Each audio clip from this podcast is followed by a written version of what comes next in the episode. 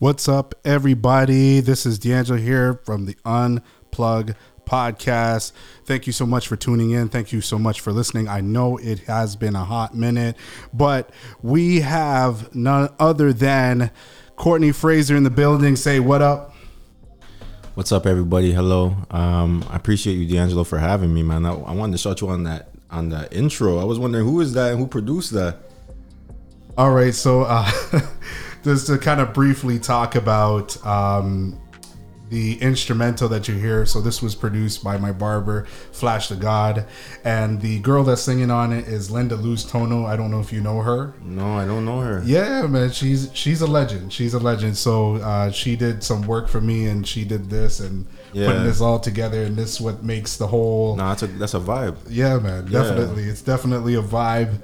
So so today we're going to be talking about the court system. We're going to talk a little bit about business law. In a previous episode, I did talk about uh, the law in terms of if you have broken the law, what you need to do, bail systems, and stuff like that. Um, but the person that I was interviewing was not a lawyer. So that even though they had some insights to it, uh, we're going to go a little bit more in depth in criminal court uh, another episode. But today we're going to be talking about business law for any of you guys that are out there. Anything that has to deal with your business. Uh, if you're self employed, you have a partnership or a corporation, what to do if you're being sued. But before we get into all of that, I want to hear a word from our sponsor.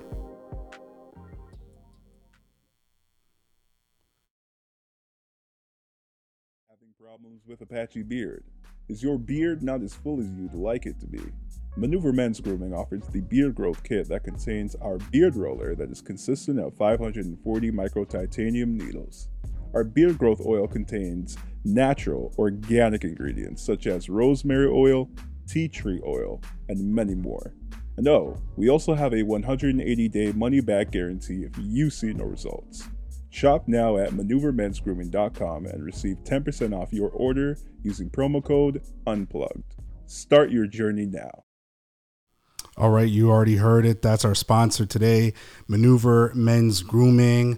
And if you are struggling to have a beard, just like the gentleman said, we have the beard growth kit for you. So use the promo code UNPLGD and you will get some money off of it. 180 day guarantee. If it doesn't work out, your money back. All right, so let's get right into it. Great. That's a great uh, return policy. 180 days. Yep. You, how could you not, man? Shout out to the Maneuver Boys. I have a few Maneuver products at, at my house. Um, and my mentee when we came. I'm not sure if you were there. Uh, we met the first time Yes. at, the, at the Black Men Style event. Yes. But then um, Black Men Style and Maneuver had another event. I think you were there. With the what they were what they were um, Raffling, yeah. raffling off Yep, yeah yep, yeah, yeah. yep. so I got a few things man You got a few things. What, what, what things do you have? um, I have the beard oil, of course. Um, I have uh, the roller. I have the brush. I have everything that was there. To be honest Nice, with you, my mentee nice. won. My mentee won everything, but he ended up giving um anything I didn't I didn't buy myself. He ended up giving to me. So Nice, nice, nice. All Yeah. right, man. That's good, man. that beard oil is fire. So, hey, which one? Which one are you using? Brown sugar or bay rum? Bay rum. Ah. Do you have the beard wash too? Say that again. Do you have the beard wash too? No, I didn't get the beard wash. Yo, you got to get the beard wash, man. I didn't get Watermelon. Okay, Water- no, I didn't. Have, I didn't Yeah, get the beard man. wash. That's newer. That you guys always had that. Uh, that rolled out since January, okay, no, I haven't seen you guys since then. No, no, no. so you already know you have to use the promo code UNPLG Get the unplugged. wash. Get Yeah, the beard man, wash. for real. Yeah, man. So, Mr. Fraser, Yes. We're here. We're talking about. We're going to be talking about business law and what it is into business law. But before we get into that, I want you to tell us a little bit about yourself. Well, uh, my name is Courtney Fraser. Um, I'm a lawyer. Um, I practice here in downtown Brampton.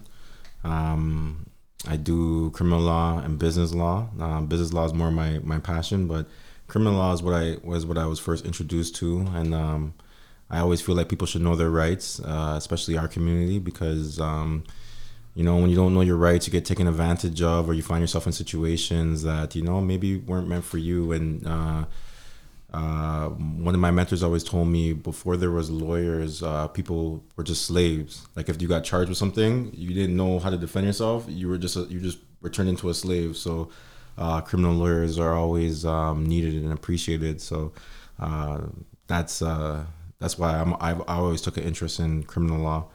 Um, I started off as a paralegal, as a paralegal for a number of years, and uh, and I went to law school in England at Leicester, and uh, here I am today.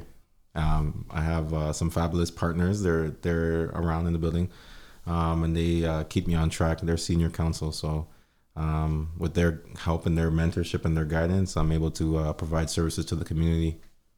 That's right.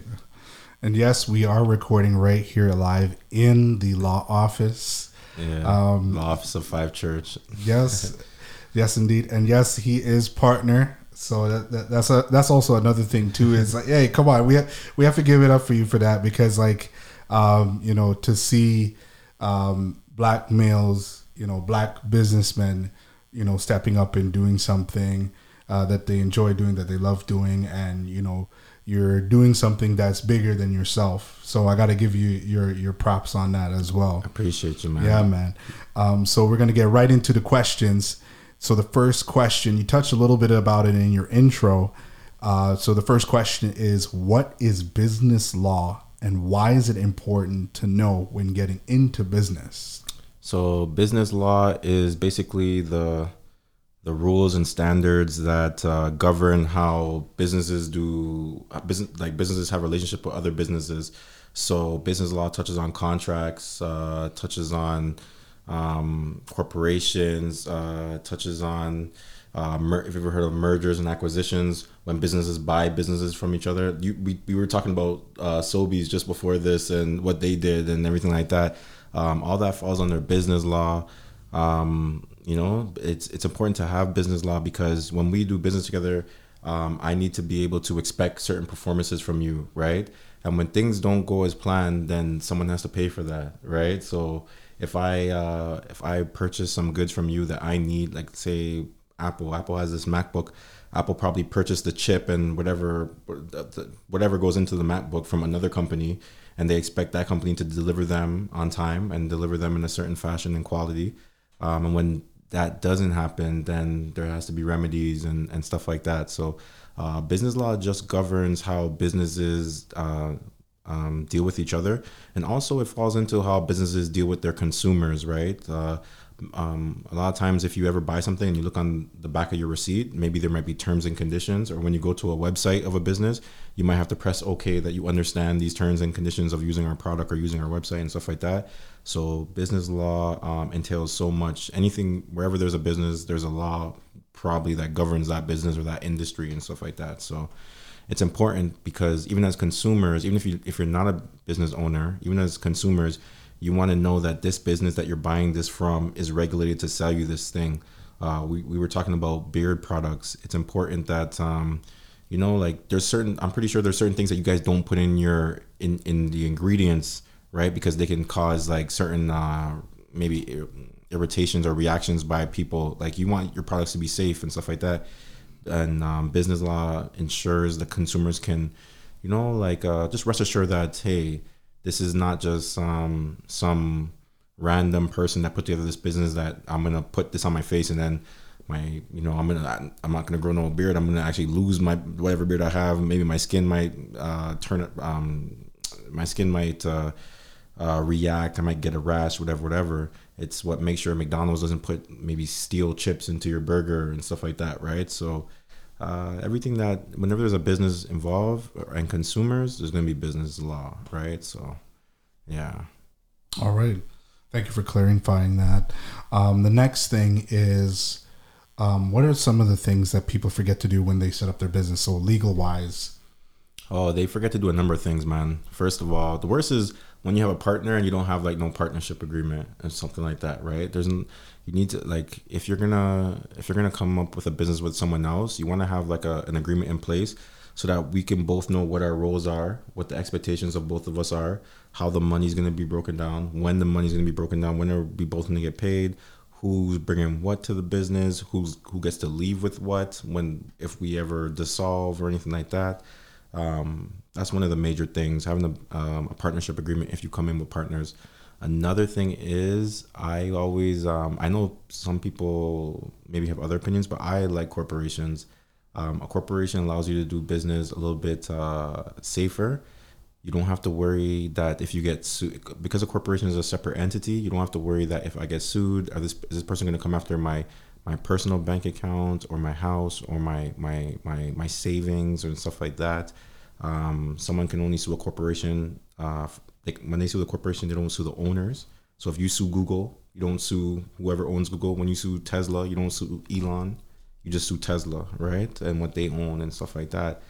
Um, I feel like a lot of people they don't incorporate. They they more likely deal as a sole proprietorship, and then you know if you're not on top of that, you you may run into issues, especially if your business is like a, a business that um, is vulnerable or is risky. Like say you're I don't know, man. Say you're a general contractor, you um you do work on homes. I mean, if you don't do it well, say you don't do the piping well or something, and uh, or that you don't install this gas stove properly, and this gas stove blows up while this family is is using it, you know, they're gonna they're gonna sue you, right? And they're probably gonna take everything you have, unless you have it like that.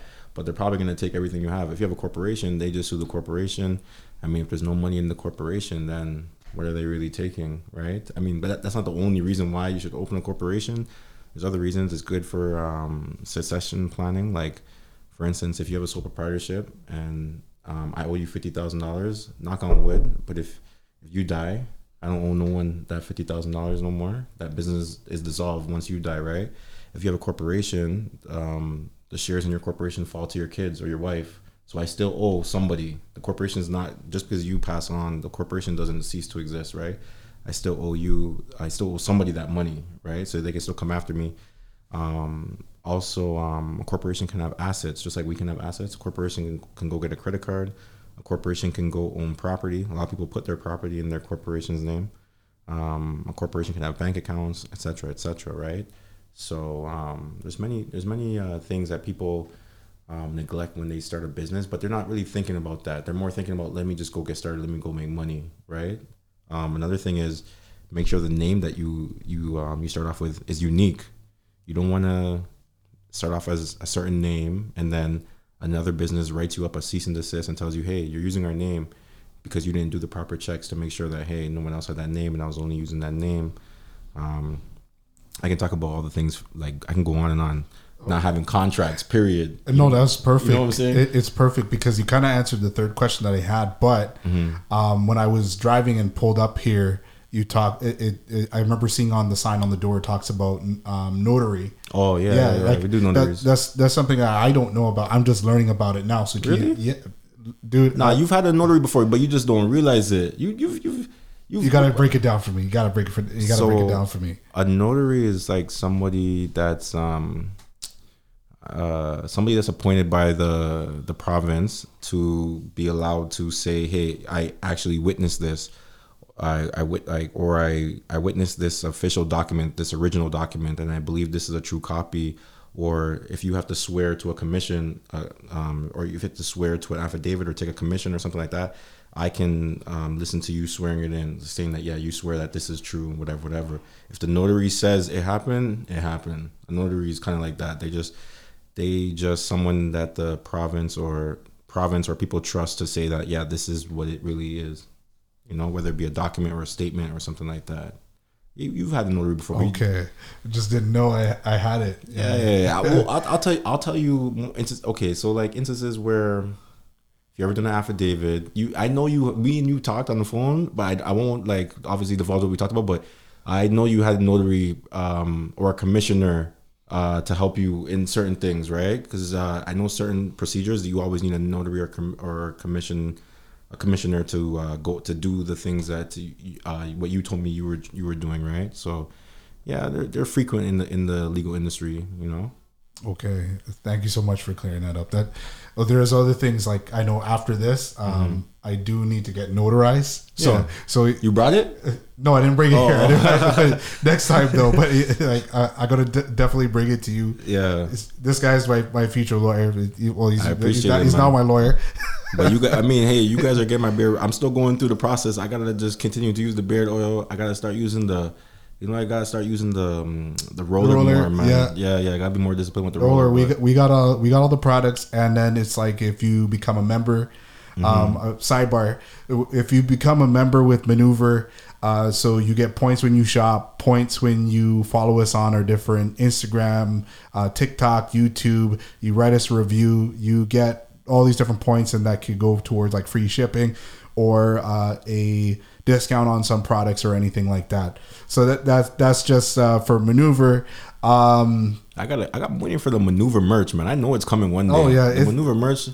Yo, I mean, if if you're watching this, you guys don't know about the maneuver boys. When they step out, it's like for real, for real. You remember? I don't know. Um, you came to the the book fair last year, summer, outside. No, well, you guys were there. Like even if you guys aren't all there, you guys are you guys rep, man. So when we see you guys out, even if one is missing, two is missing, it's still the maneuver boys, man. You can't miss them.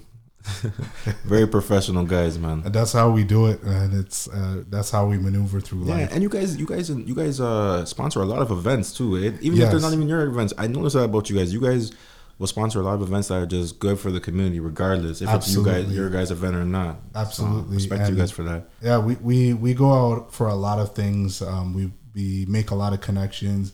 Um, a few months ago, we were in um, Connecticut uh, for the Barber Expo, the CT Barber Expo, Expo, and um, th- also uh, we're going to be uh, doing. Um, we're going to make uh, our showcase at in Detroit.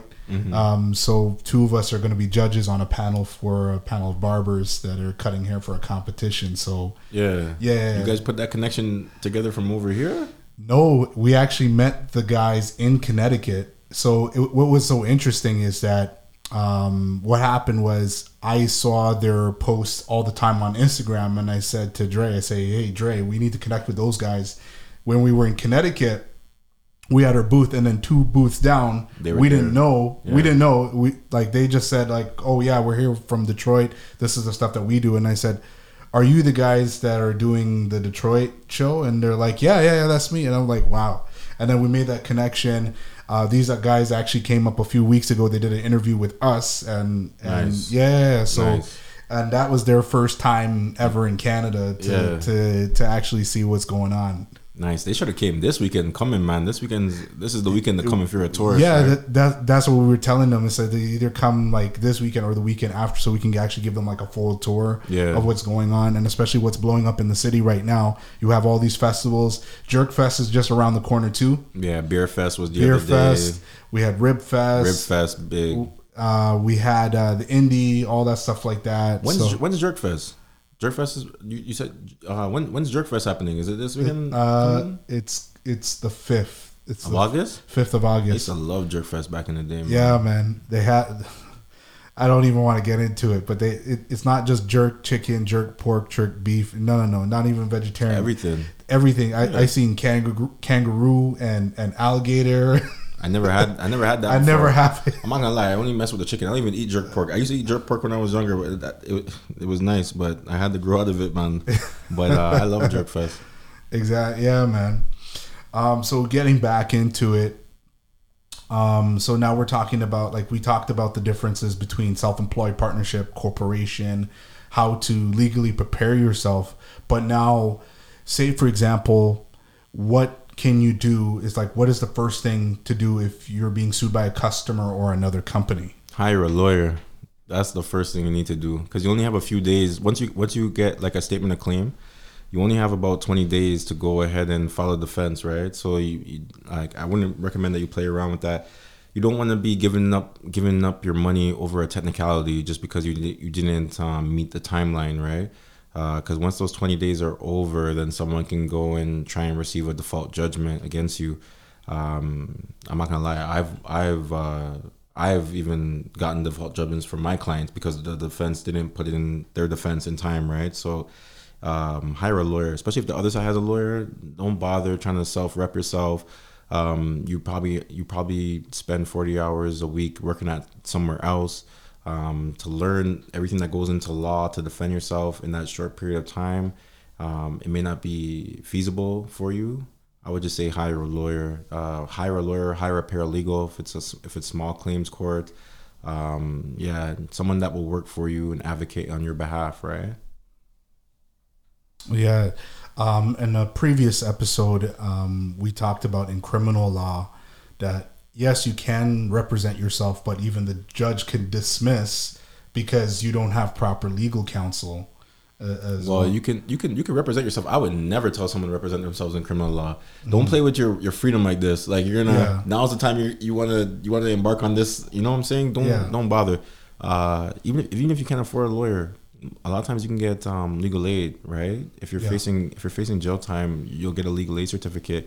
Um, take that to a lawyer, and there's plenty of great lawyers that take legal aid. Right? Um, I I I'm around a lot of great lawyers that take legal aid just just because they want to still provide access to justice to the community, right?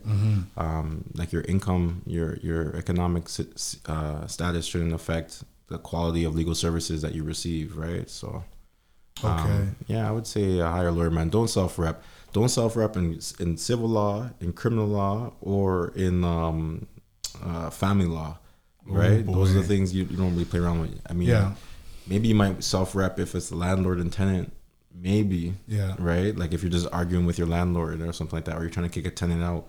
But when it, when it's like your liberty or your family at stake, or maybe even your money, you might want to just hire somebody. Okay, okay. Makes sense.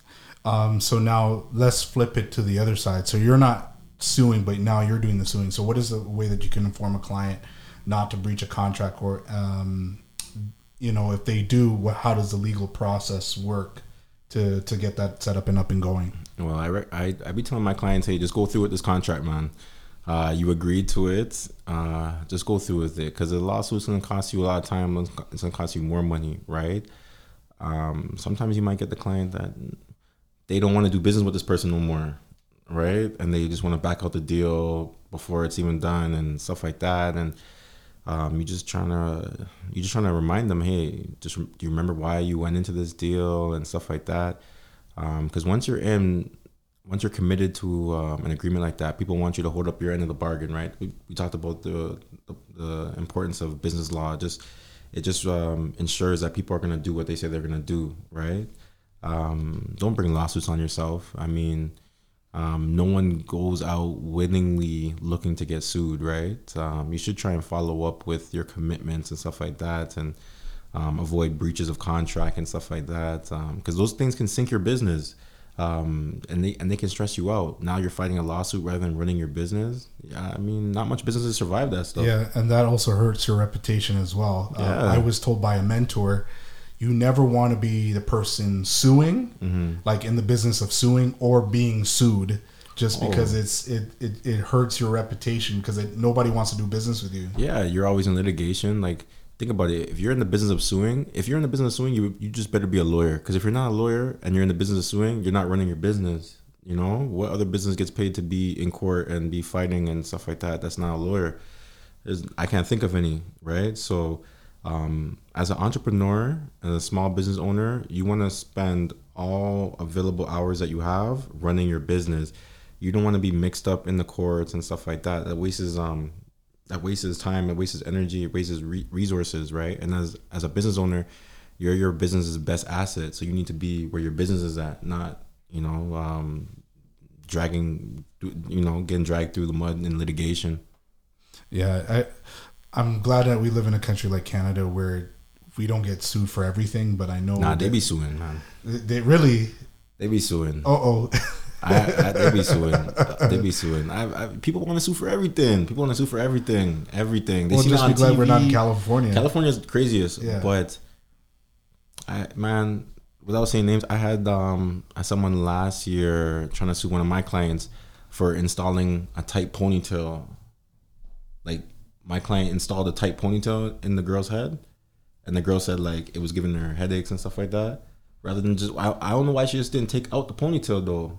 You know, because girls can take out ponytails, right? She's saying it was too tight, hurt her head, gave her headaches. Yeah. You, you would be surprised. You were like 200K for that. Two hundred k for a ponytail. For ponytail, man. Oh my goodness! Those, them headaches, those migraines, I guess. I don't know. It must have been some killer migraines for two Yo, k. it might, it might, when I, when I read it, I just thought, why don't you just take out the ponytail? Like, how hard is it to take out the ponytail? I don't. I've never had a ponytail, but I'm just thinking. I mean, it's nothing but just some extensions or weave. Like you just take out the ponytail, no? That's something that you can easily just comb out and and just call a day. But Ponytail was too tight. Oh my goodness, Yeah, man. man. That's facts. I'm telling, I'm telling people sue people sue for anything. People sue Wow. for anything. You ever heard of an ambulance chaser? There's lawyers that there's lawyers that be willing to take cases on on a whim just just, just to sue. An ambulance. ch- Break that more in break that more in depth. Well, an ambulance chaser is like a concept that of a lawyer that um it's a joke, like a lawyer that will be on like the in the hospital going from room to room. Oh, were you in an accident? Just sign right here. I'll sue. I'll sue for you. Like you know, just you want to sue your insurance company? I'll sue for you. Just going around door to door looking for clients. Like I'll sue for you if you're in an accident, right? Because your insurance company's gonna pay, right? So that's what an ambulance chaser is. A, a lawyer who's just watching the ambulance come into the hospital and then just signing up all these clients to sue their uh, like if they were if they were involved in an accident and then just um, suing all these insurance companies and stuff like that. Yeah, there's personal injury is big money, man. I You never been that, you but never, you I- never been in a car accident? No, thank God. Oh, Uh, when, uh, God, God forbid. your, your lawyer takes like 30 percent off of you to sue. Wow. Yeah, Wow. Like I've only seen like for a personal injury case with my grandma, she had to fight that for almost 10 years.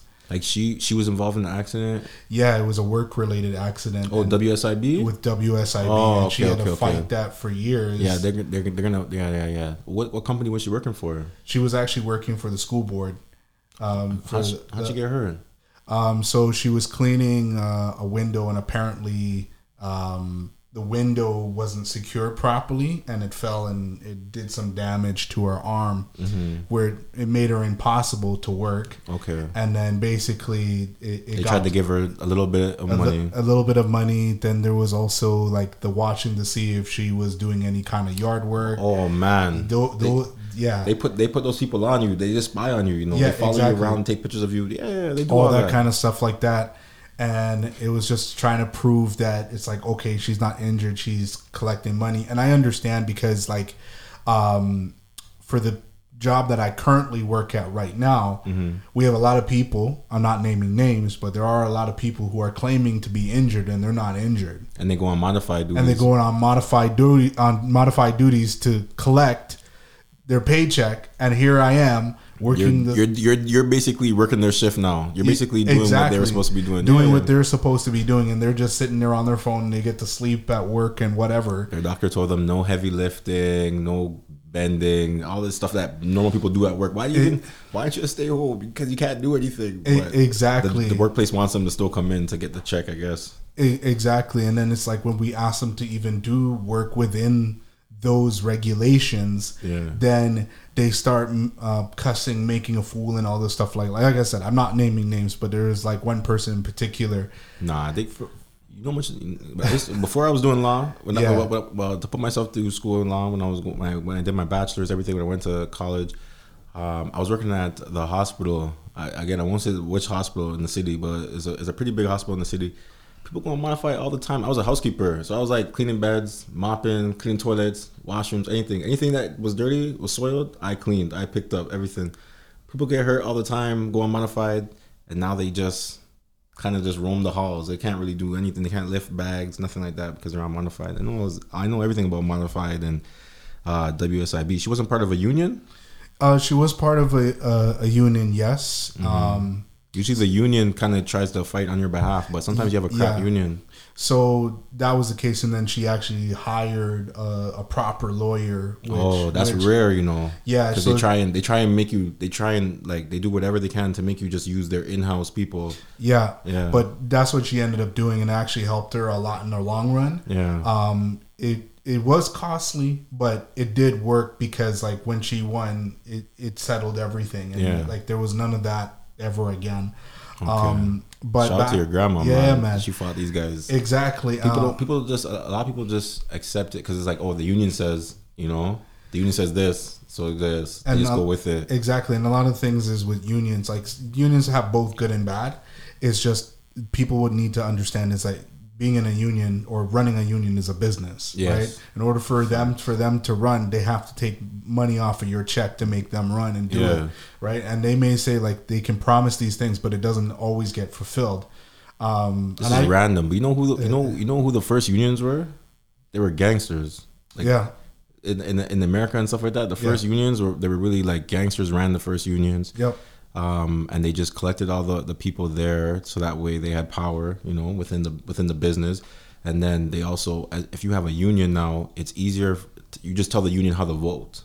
Like say we're running for like uh, governor running for president running for whatever say there's an election for whatever you just tell your whole union this is how we're voting because this guy is going to look out for our union whatever whatever. Yeah. um, um like some of the big unions are like the teamsters and all that stuff and local this and that Yep, whatever yep, the case yep. may be yeah, unions run the working class, like the working world. yeah, very very hard. And the thing is, is like there's uh, some that are specific for different um, fields. Yeah, So like if construction, construction has one particular like healthcare. The teachers, the teachers union is pretty big. I heard, It's very very big. Yeah. It covers across the board for all of Ontario. and they own they own some stuff too. They own like I think it's a part of MLSE or something like that. I didn't know anything about Yeah, that. teachers union is big. Teachers union is big.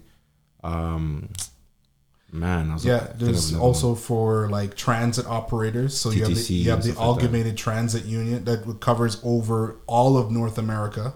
Yeah. Well, mostly U.S. and Canada. Okay. Where they're all under it, Yeah. unless you're you're running working for a private transit agency. Yeah. But pretty much every one of them are all public now. Let me tell you how strong unions are, how powerful unions are. Look at how Amazon and Apple are trying to fight their employees tooth and nail to not make unions. Like they don't want unions in their in their business, um, and they're firing anybody who's even talking about unions. Right? That that that just shows you how powerful unions can be, um, and that just shows you how businesses really don't want unions in their business if they have if they have a, a, a say in it. Absolutely. No, absolutely. I absolutely agree. Um, to that as well. Um, like where I currently work, they were trying to push a union. Like uh, it's under like the grocery union. There's no union there, No, there's no union there right now. but the workers are trying to push the union. Some of the workers are trying to push it, Yeah. uh, but a lot of them are misinformed Yeah. about how it works because they think that okay, I they, they they look at it as like oh I feel that I'm not being paid enough, Oh. so the union's going to probably push up our salary, but that's not hundred percent true. No. because You might get paid less. E- Exactly, and then also you have to think about it. You are you going to be willing to sacrifice sixty to seventy dollars out of your paycheck? Yeah, for for, union for dues. union dues, and then when the union calls a meeting, you can't miss a meeting. No, you gotta be there if you because you, you wanted this, Ex- exactly, right? So, they could vote on something and then you're like, what? And, and then if they vote to strike, you're not going to work. You're not getting No, paid. no, So no, because you gotta go with what the union's doing. Exactly, and, that, and that's just one of the big things that um, people have to look at when it comes to it. It does have pros and cons. They do for individual cases. Yes, they do fight.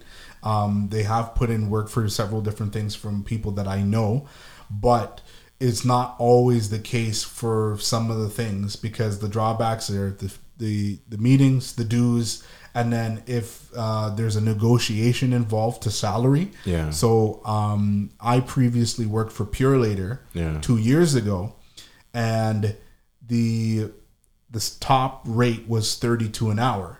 You could get to top rate in two years, but here's the thing: because of the negotiation that they had with the company, top rate takes four years now. Mm, Yeah. the- the- I mean, because what the, there wasn't a union back when you were there. There was a union, but the thing is, because of what was negotiated, and a bad deal. and that's what ended up happening. Yeah. And then on top of it too, it's like okay, because the union, most unions, if they're in the same industry, they cover most of the same businesses. So uh, that same union covers over Canada Post, FedEx, UPS, and here's the other thing: at UPS, from what I've heard from colleagues that I work with at Purolator that went over to UPS, they get the top rate. Their top rate is thirty six an hour, right? Yeah. And then when everybody at Purolator started hearing that, they were Wanted like, "Hey."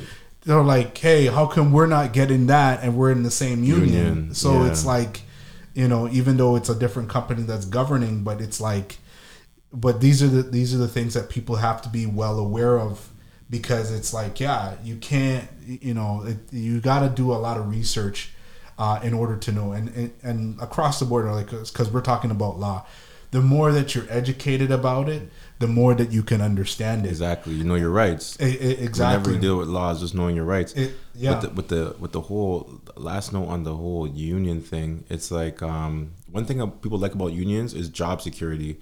So, how much times have you seen this? Someone get sent home, or get fi- or you thought they were getting fired, you thought they were being let go.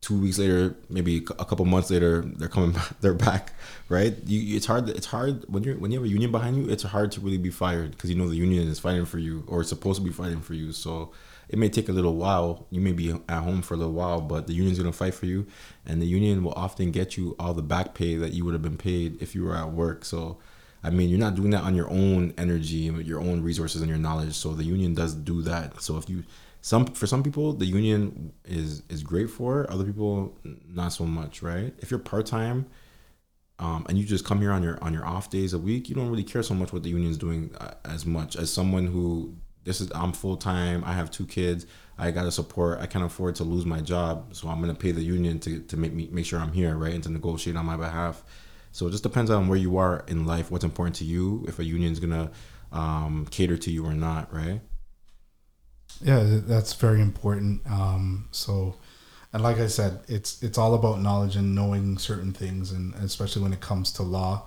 Um, so, uh, next topic going in is understanding like how to file properly. So there's this rumor, or it wasn't a rumor. It's a video that's going around that's viral right now on the internet, where this woman is suing this guy over a bad date. And i ain't never seen it it, I'll just give you the quick, the, the Yeah. quick short, the short uh, summary. So basically, these two people went on a date. In her opinion, the date was horrible because he didn't do certain things and stuff like that. And for him, he was just like, I, I don't want to see this person ever again. I don't have that much interest after meeting and seeing her. And uh, she's basically suing him. I think it's for twenty thousand dollars for a bad date. And then what makes it worse is that she filed it in the wrong court. yeah And they're on a Zoom call, and the judge is telling her, like, ma'am, I can't do anything because I filed it in the wrong court. Yeah. And she's yelling and cussing off the judge and everything. America? Yeah, this is in the States. And it's not here, but it's like I'm seeing her like cuss off the judge, and I'm like, wait, I, I know you don't have courtroom etiquette because any minute where you will say anything to the judge or you have some sort of attitude, the judge can hold you into contempt. Contempt, yeah. Right? And she's going off, and then what? So all three, the judge and the the the, the plaintiff and the uh, defendant were they're all wrong, and I'll tell you why we each one of them were wrong. Plaintiff was wrong because she filed it in the wrong court, and she was saying that the statement that he made uh, it didn't match up to what he was saying in court. So she's saying that it's perjury. The judge is saying no, it's not perjury because it's not done under oath. Yeah. Right? If you say something wrong under oath, then it's it's it's it's perjury, right? And Yeah. he's trying to explain. The judge is trying to explain to her, but the thing is, the judge should have just said, "Sorry, you need to file in the wrong court, bang the gavel, and call it a day." But the too thing is, talking, huh? he did Trying to too much explain to talking. her. Explain to her, and then that for that, that's that's just as bad because the thing is, for him, he's advising the plaintiff what to do Against right? the dude. That's that. That's not.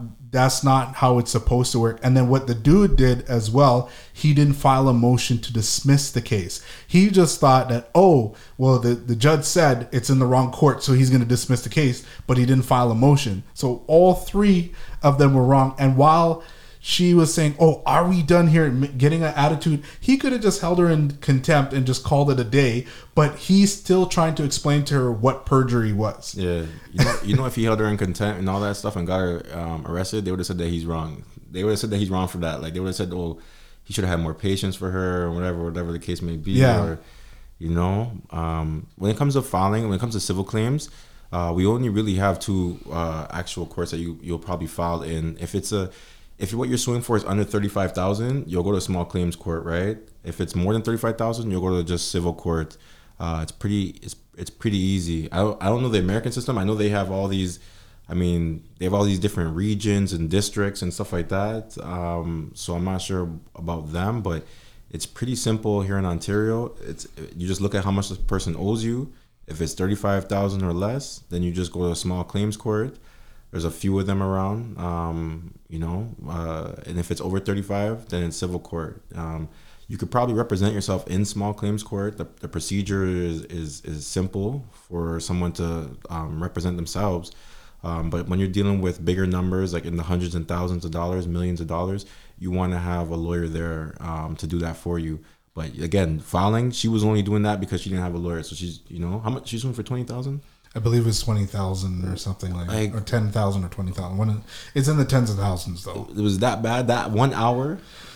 Yeah, and she decided to, to sue him for that. And like like I said, all three parties were wrong. She filed it to the wrong court. She's arguing with the judge. Judge could have held her in contempt, and then the judge was advising her what to do, which he shouldn't have. And then that guy didn't file a motion to dismiss the case, Yeah. because it everything was just invalid.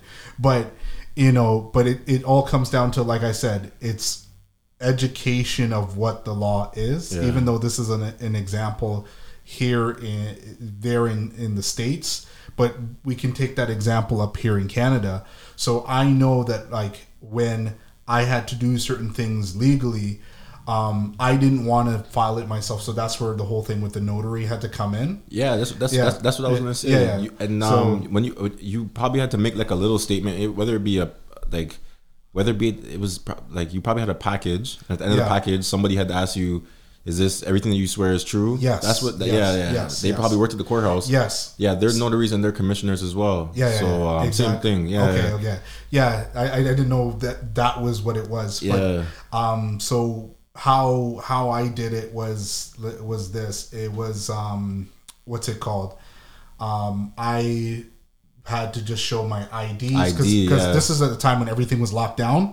So I had to show my Okay. IDs, passport, all that stuff like that, just to verify that I am that person And then they ask you, "You swear this do is you true?" swear this do um, is the information of the other party that you're serving is that correct and Mm-hmm. stuff like that and i said yes yes yes this is the actual address um, and because it was a default judgment Yeah. because the person acknowledged being served Yeah. right but they didn't con- File anything. didn't file anything they didn't contest the Yeah. the claim Yeah. it, it it actually ended up working in my favor a lot quicker than a lot a lot quicker and and it was it was a very hard 30 days it was a very hard 30 days doing it because i was like You did it by yourself. Like you, It- yeah. Like, you, like you took you thirty days to prepare it. You're saying? no it's just that the, The clause the clause in the the case it's Mm-hmm. a there's a 30 day window for the other person to reply. for the other person to contest it and they didn't contest it they Yeah. acknowledged that they were served but they thought that oh because i'm not contest contesting it or signing it but they sent it back to the notary saying that they acknowledged it yeah, that's good enough. The 30 days was just like that. And then they were like, okay, do you want to swear the affidavit? I was like, what are you talking about, swear the affidavit? It's Yeah. like, did, did everything go through? Yeah. Did they sign it? No. They just acknowledged. Okay. Yeah. We, we did it all. And it was, I'm gonna tell you a random story. I had a, I had a, I, I was, I, we were just laughing about this in the office a couple of weeks ago. But I had Yeah. a client who, uh, she wanted to sue her ex for a bad relationship. Um, yeah, distress from the relationship, basically. Um, it didn't actually go through, but I'm not gonna lie. I when she was telling me all the things that happened in the relationship, I wanted to sue for her. I'm not gonna lie. I felt like, oh man, like she should get some money for this. Like this is this this is a bad one, but it never went through. So I'm I'm here laughing about um, this bad date. I'm thinking one date, like like y'all went to go eat, and it just what like his conversation was dry. He wasn't funny. Like what was it? Like you want to sue for twenty thousand? Like how much do you make at your job? Like you want to sue for twenty thousand for this one hour, this two hour date? That's funny, man. She, so what? What, did, did, what? Are they still in court for that, or do you Um, know? Or so from what I've heard is that she's doing the proper filing to start the she's still going? So she's still going for it. She's doing the like filing it in the right court so she can sue the guy. But the thing is now that that gentleman knows that he has to file a, mo- a He's gonna be on it. He's going to be on it now. And the thing is also what makes it worse too is that that's not the first time that they were in court. The first time she filed, she couldn't find his his original address because he moved. So she filed it again, and then it get, ends up going to the wrong court. So I thought you were gonna say like he gave her the wrong name on the date. no, man, it was the right guy. wrong. It was it. It, it was the right address, but the thing is, he didn't live there anymore, and Yeah. he moved to another state. Nah, you have to have all that correct, man. Yeah. It's hard. Sometimes with claims, it's hard with the filings and stuff like that. Even the addresses, like even like even after you get a judgment, sometimes it's hard just to enforce the person to pay you. Like it's it's hard to, uh, let's say sometimes you can garnish their wages if you if they if they have a job. Let's say or you can garnish their bank account. But let's say they don't have a bank account, they don't have a job, like they just get money other ways, right? It's hard to get that money back from them. It's hard to get that money back from them. So yeah, when it comes to suing, you want to have somebody that um, that knows uh, your rights and that knows the, the different procedures in um, in the procedure, so they can help you. There's that, and then um, can you talk a little bit about liens, like placing a lien? So liens, um, so a lot of people have okay. So what a lien is is it's um, it's me taking a right in your property. So I have an interest in your property. You can't sell this property without me getting paid. Um, the, the most common places you see liens is if you buy a house and then you like say you buy an AC system or a furnace and you don't have the money up front. Most people they just they just um, they pay their furnace uh, monthly or whatever the case may be. The furnace company will put, put a lien on your property so that in the case that you sell your property, you still have to pay them out or something like that, right? Um, but where you often see liens is construction liens. So say I'm a contractor and I come do work on your house and now you don't want to pay me, I'm gonna try and put a construction lien on your house so that you can't sell your house without paying my invoice, right? Um, so that's what liens are basically are. Also, like say you you go get a loan and you use like property as collateral. Um, the person that gives you the loan may want to place liens on certain certain some of your property to make sure that they get paid. Um, that way you can't run off and sell these things and then they don't get paid, right? So those are those are what liens are. How did you know what liens are? People don't really. I've never heard no one ask me about no liens before. I actually, so how I learned about liens is, um, so where I currently live, um, last two two years ago, so the summer of 2020, Yeah. the whole place was getting a full renovation, cleaned from top to bottom. Yeah. and there was an issue between the landlord and the contractor. Contractor. So, um, there was that, and also I had a friend of mine. She was going through very something very similar, where the contractor um, was not holding up their end of the bargain. They paid everything up front, and Yeah. then they was they started noticing that there was some things wrong with the basement getting finished. Okay. so No, no, no, no, no. First of eh, all, yeah. you never pay your contractor everything all at once. Exactly. Even if the contractor asks for that, that's against the law. Yeah. You're not supposed to pay your contractor everything up front. Yeah. The most you'll pay, well, you, first you, you pay in milestones of the Yeah. work being completed, and then the mo like to finish it off, the most you'll pay is maybe ninety percent when everything is done, and then you'll wait a little bit um, to see that make sure that there's no um, d- faults in the work that they did.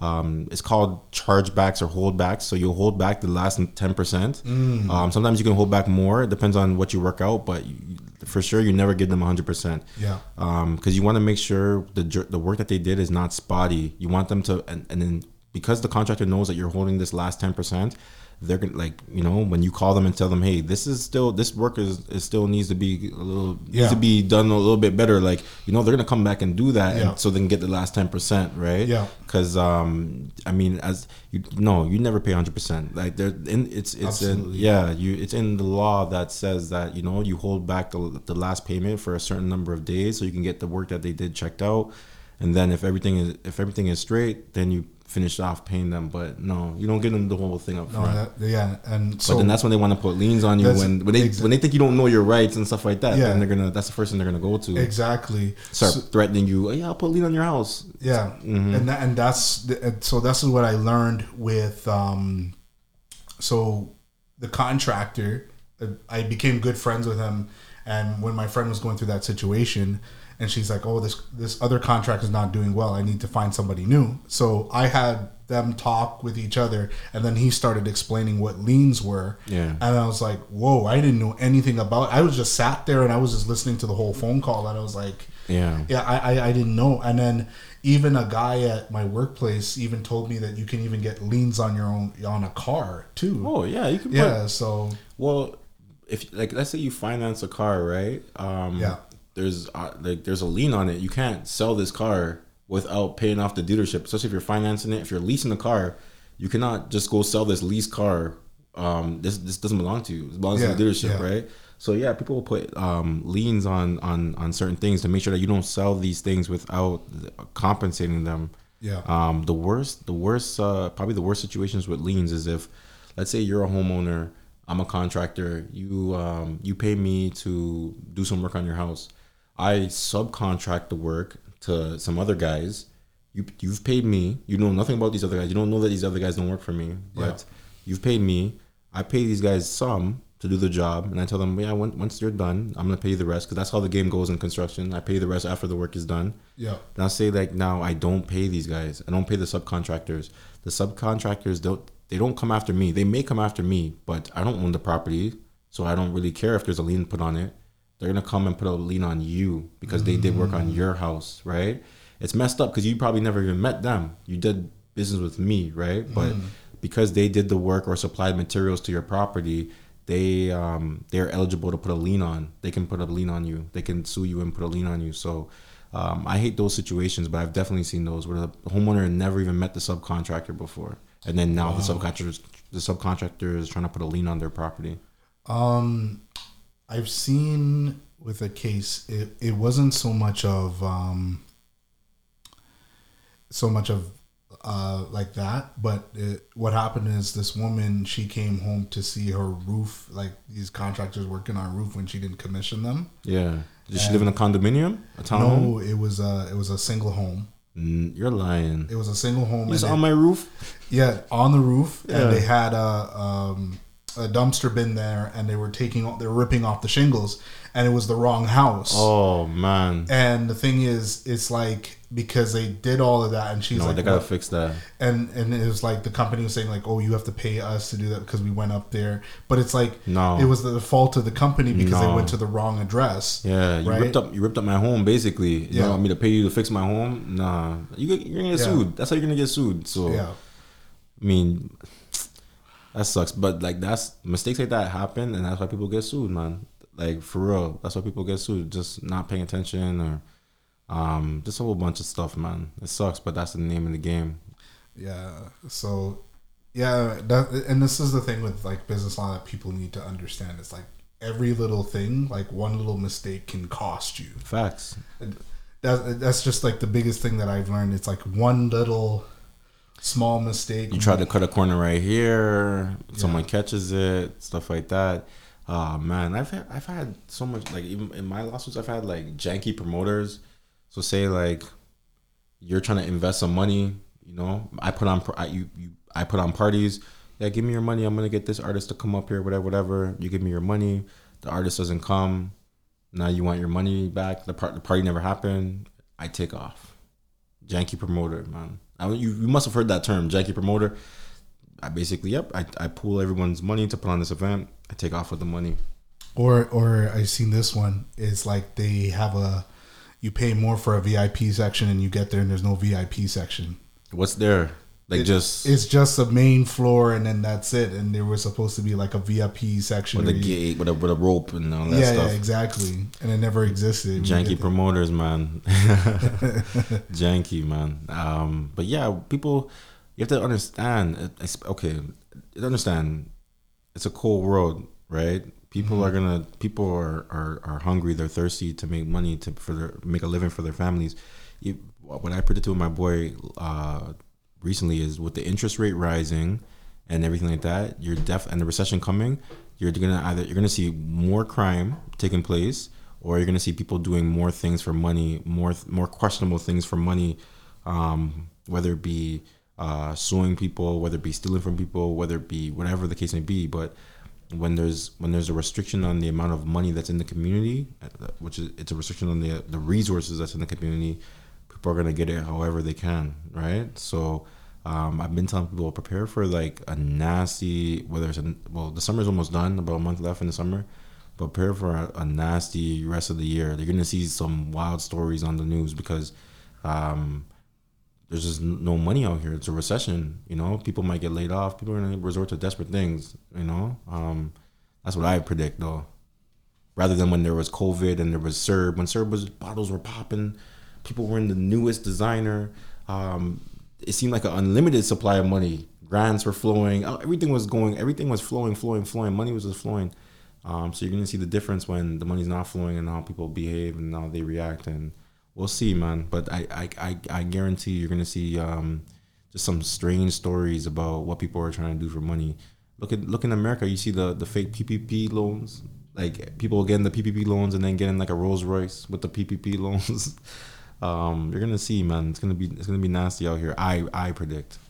But yeah, No, I can definitely see that happening. Um, or a lot of scamming. I've seen a lot of scamming going on, or uh, committing fraud. Uh, one of the biggest ones that I've seen, um, because like if you work at a company where you're driving a company vehicle, you have a CAS card, and um, there was a case where there were some guys who took the gas card and then started calling their friends to fill up the gas, and this is when uh, gas was at a dollar eighty before all of this.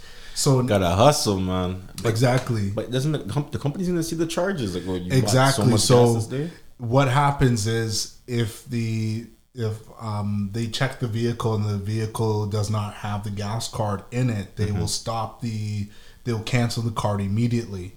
But by the time they get to that, what ha- what ends up happening is this: there's probably already twenty charges for from different vehicles because how gas cards work, uh, it's assigned to the vehicle and then it keeps track of the kilometers every time it goes to fill up. So if the numbers aren't adding up to the bill, Oh, they're gonna know. they're gonna know.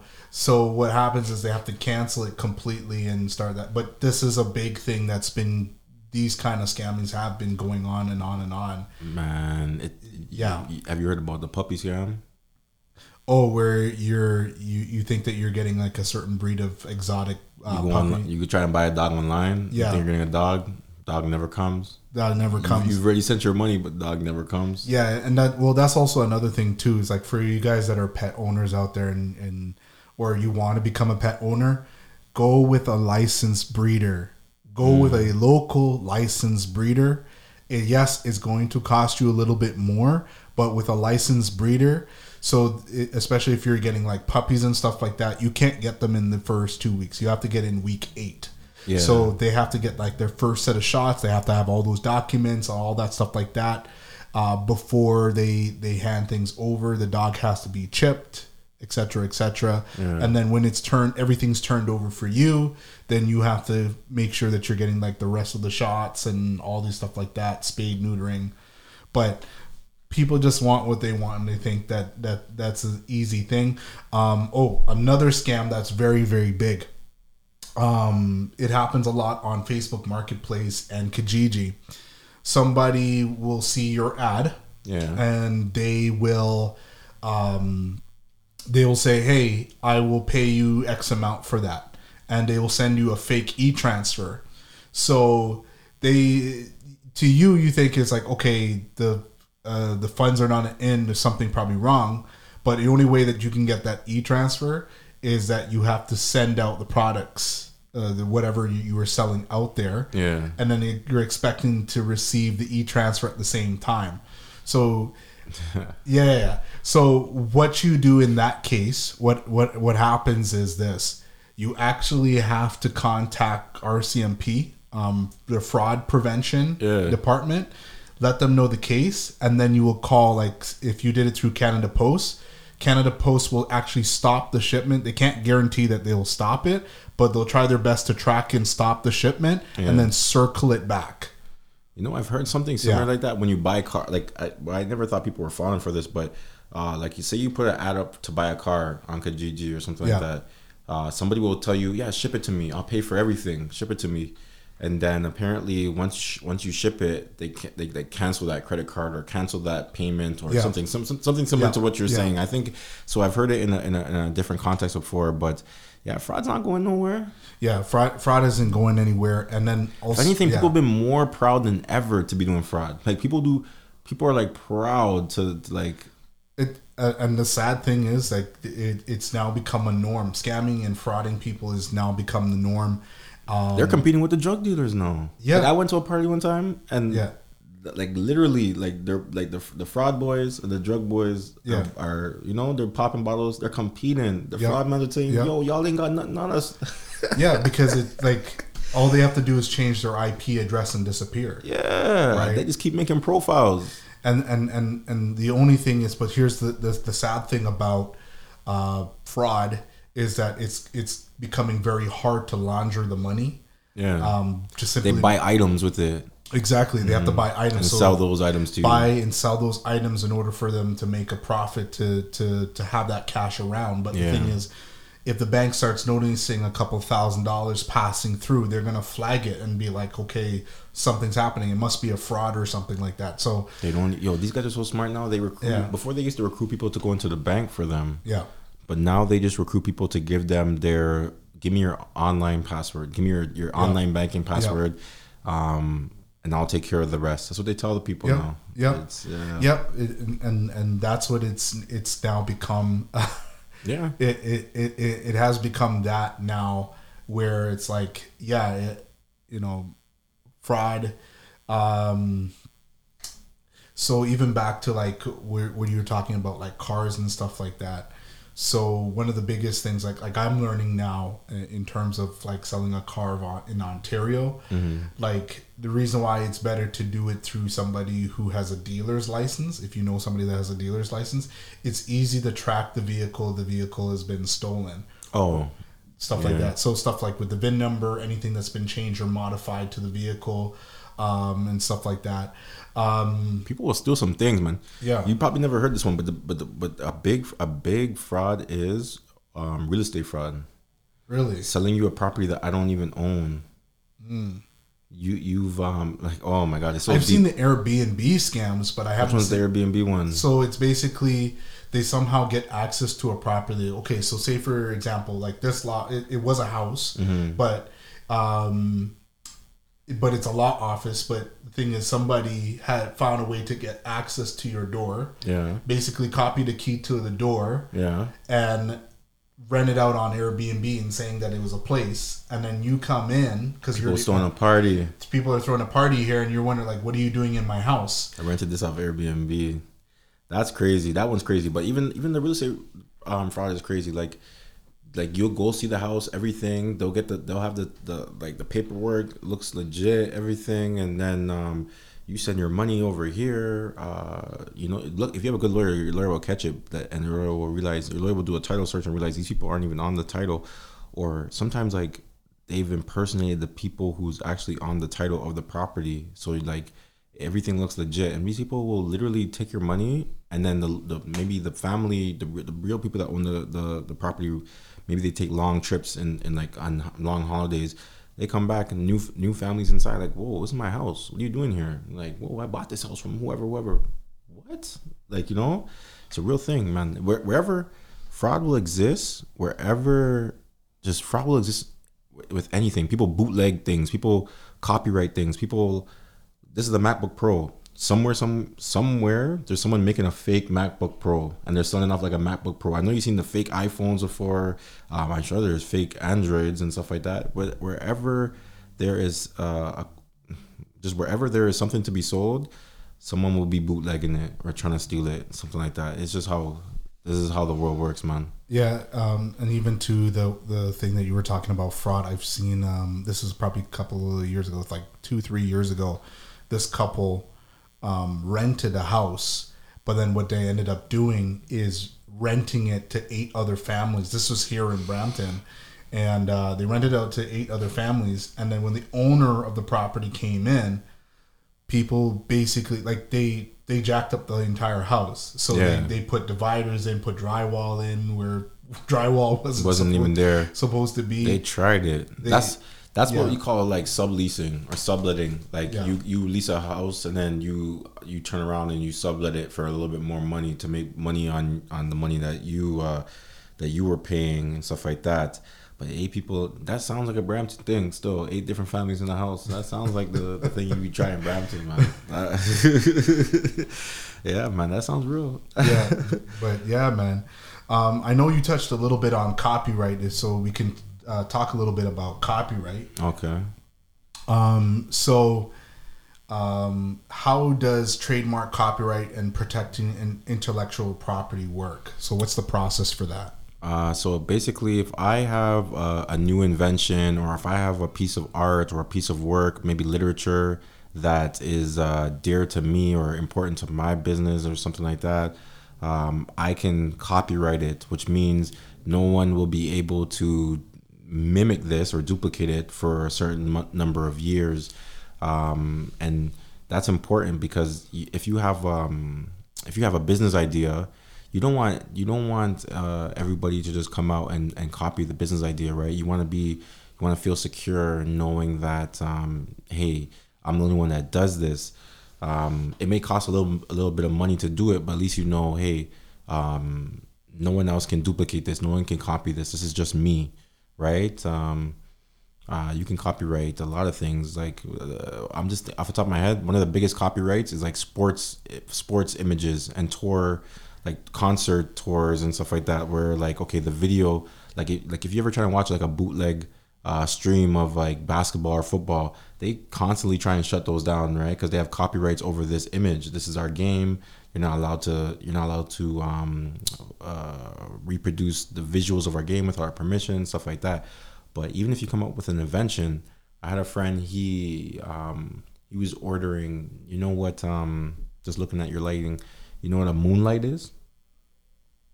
So it's like yeah, so it's like almost like a ring light. Like you, uh, the ladies will use it in the beauty industry, like when they do services on you.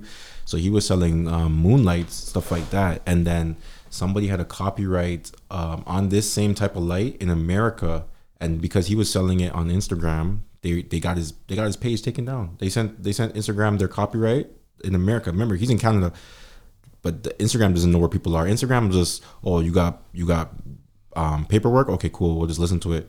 So someone in America sent Instagram, hey, here's our copyright for this same type of um, product that these guys are selling. Instagram took down my friend's store, took down their their page, everything like that. Whenever they would try and repost, Instagram would just flag it, take it down. Um, he was trying to fight those guys um, in America over it because he's like, hey, do you have a do you have a copyright here in Canada? Because I'm in Canada selling this. But um, yeah, that's how copyrights work. If you have an invention, um, you wanna you wanna stop other people from using that invention. Um, let's let's go with maneuver. What if uh, someone else like just steals your guy's name, your guy's colors, um, passing off your products as theirs? Right? You know, it's like, whoa you can't do this. Like this is our bread and butter. You guys are just you guys just want to plagiarize um what we're doing and stuff like that. No, you would stop that, right? Like because you put so much time, you put so much. Like, I can only imagine even to come up with the formula for this and for that, like what you guys must have done, and then someone just wants to come jack it, like nah.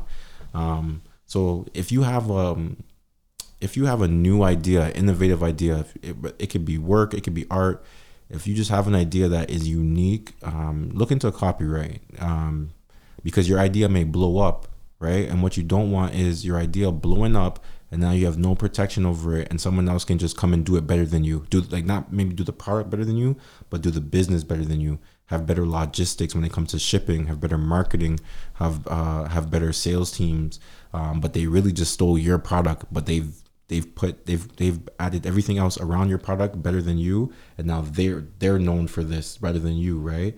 Um i was talking with my my friends uh a couple months ago. You remember those um those t-shirts like detroit versus everybody? Yes. So they start so a company started that detroit versus everybody but you see the you see blank versus everybody everywhere right? Yeah yeah. Ain't ain't nobody owns it. You just you could just do it right now. Maneuver versus everybody you know? They never really trademarked that saying versus everybody. Um, and uh, speaking of a new copyright, LeBron James is copyright copy wrote um, the saying "shut up and dribble." Remember when the, mm. remember when the woman told him "shut up and dribble" when he was yeah. complaining and he wasn't complaining, but he was talking about um, like the racist uh, statements that somebody had had spray painted outside of his house. Yeah. And he was speaking about racism and stuff like that. And then the lady from Fox News told him to shut up and dribble he's now gone in and and and, and trademarked that right so mm. that's his saying now you cannot put that on a t-shirt without paying lebron james mm. if you come out with a music album or a movie you copyright those things right um, because you don't want no one to steal this you don't want no one to steal imagine if um uh, what's this guy that the guy that made Star Wars? Come on, one of the biggest movie. Fr- oh, George Lucas. Yeah. Imagine if George Lucas didn't have a copyright on Star Wars. This is like Star Wars is the biggest movie franchise probably of all time, like the biggest series of movies of all time. Imagine if somebody else was putting out um, something similar to Star Wars and and getting a better check than George Lucas was, right? Uh, so you want to copyright your things, your your your works of art, your anything that's creative. You want to go get these things copyrighted because it can blow up, and then you may not even ever get your credit, right? So that's important. No one can use, no one could even use your things without your permission once it's copywritten. So it takes about sometimes it takes about 24 months, two years to for the application to be approved. But you, if you already know you want, you're going to copyright this, go ahead and, and and start the process.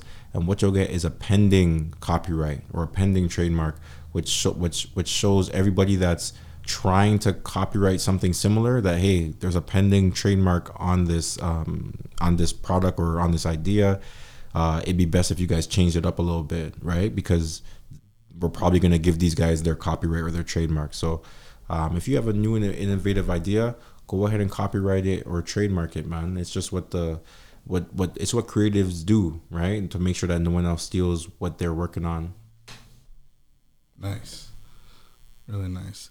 So my last question what would be the best piece of advice to anyone that is starting a business? So just like just the basic things what they need to know um, legal wise before going ahead. Okay, so let's do this. Uh, if you're an entrepreneur, you got a little, you got a, you got a business, you got an idea. I was about to say little business, but I, I I, should never do that. I know entrepreneurs hate when people call their business little business, so I'm sorry. But um, say you have a new business now. Let's say you have like a what? Let's what? would- Let's say you have a gym, a gym. Like you, you're a fitness trainer. Uh, you you provide services, whatever, whatever. So, um, what you want to do first things first, make sure no one else has your name. Um, that's important. I would say incorporate, but if you want to do a sole proprietorship or a partnership, uh, that's on you. That's on you, right? Um, you're probably going to then take care of the legal aspects. So, like, if I need a space from if my business needs a certain space, I'm going to take care of the leases. I'm going to sign a lease with somebody. What a lease is, uh, if for those that don't know, is just it's the right for you to occupy this space or this pro- property for a certain period of time for for this amount of money under these conditions, right? You're just borrowing or taking over this property or this space for a certain period of time. You don't own it, but you can conduct your business out of there.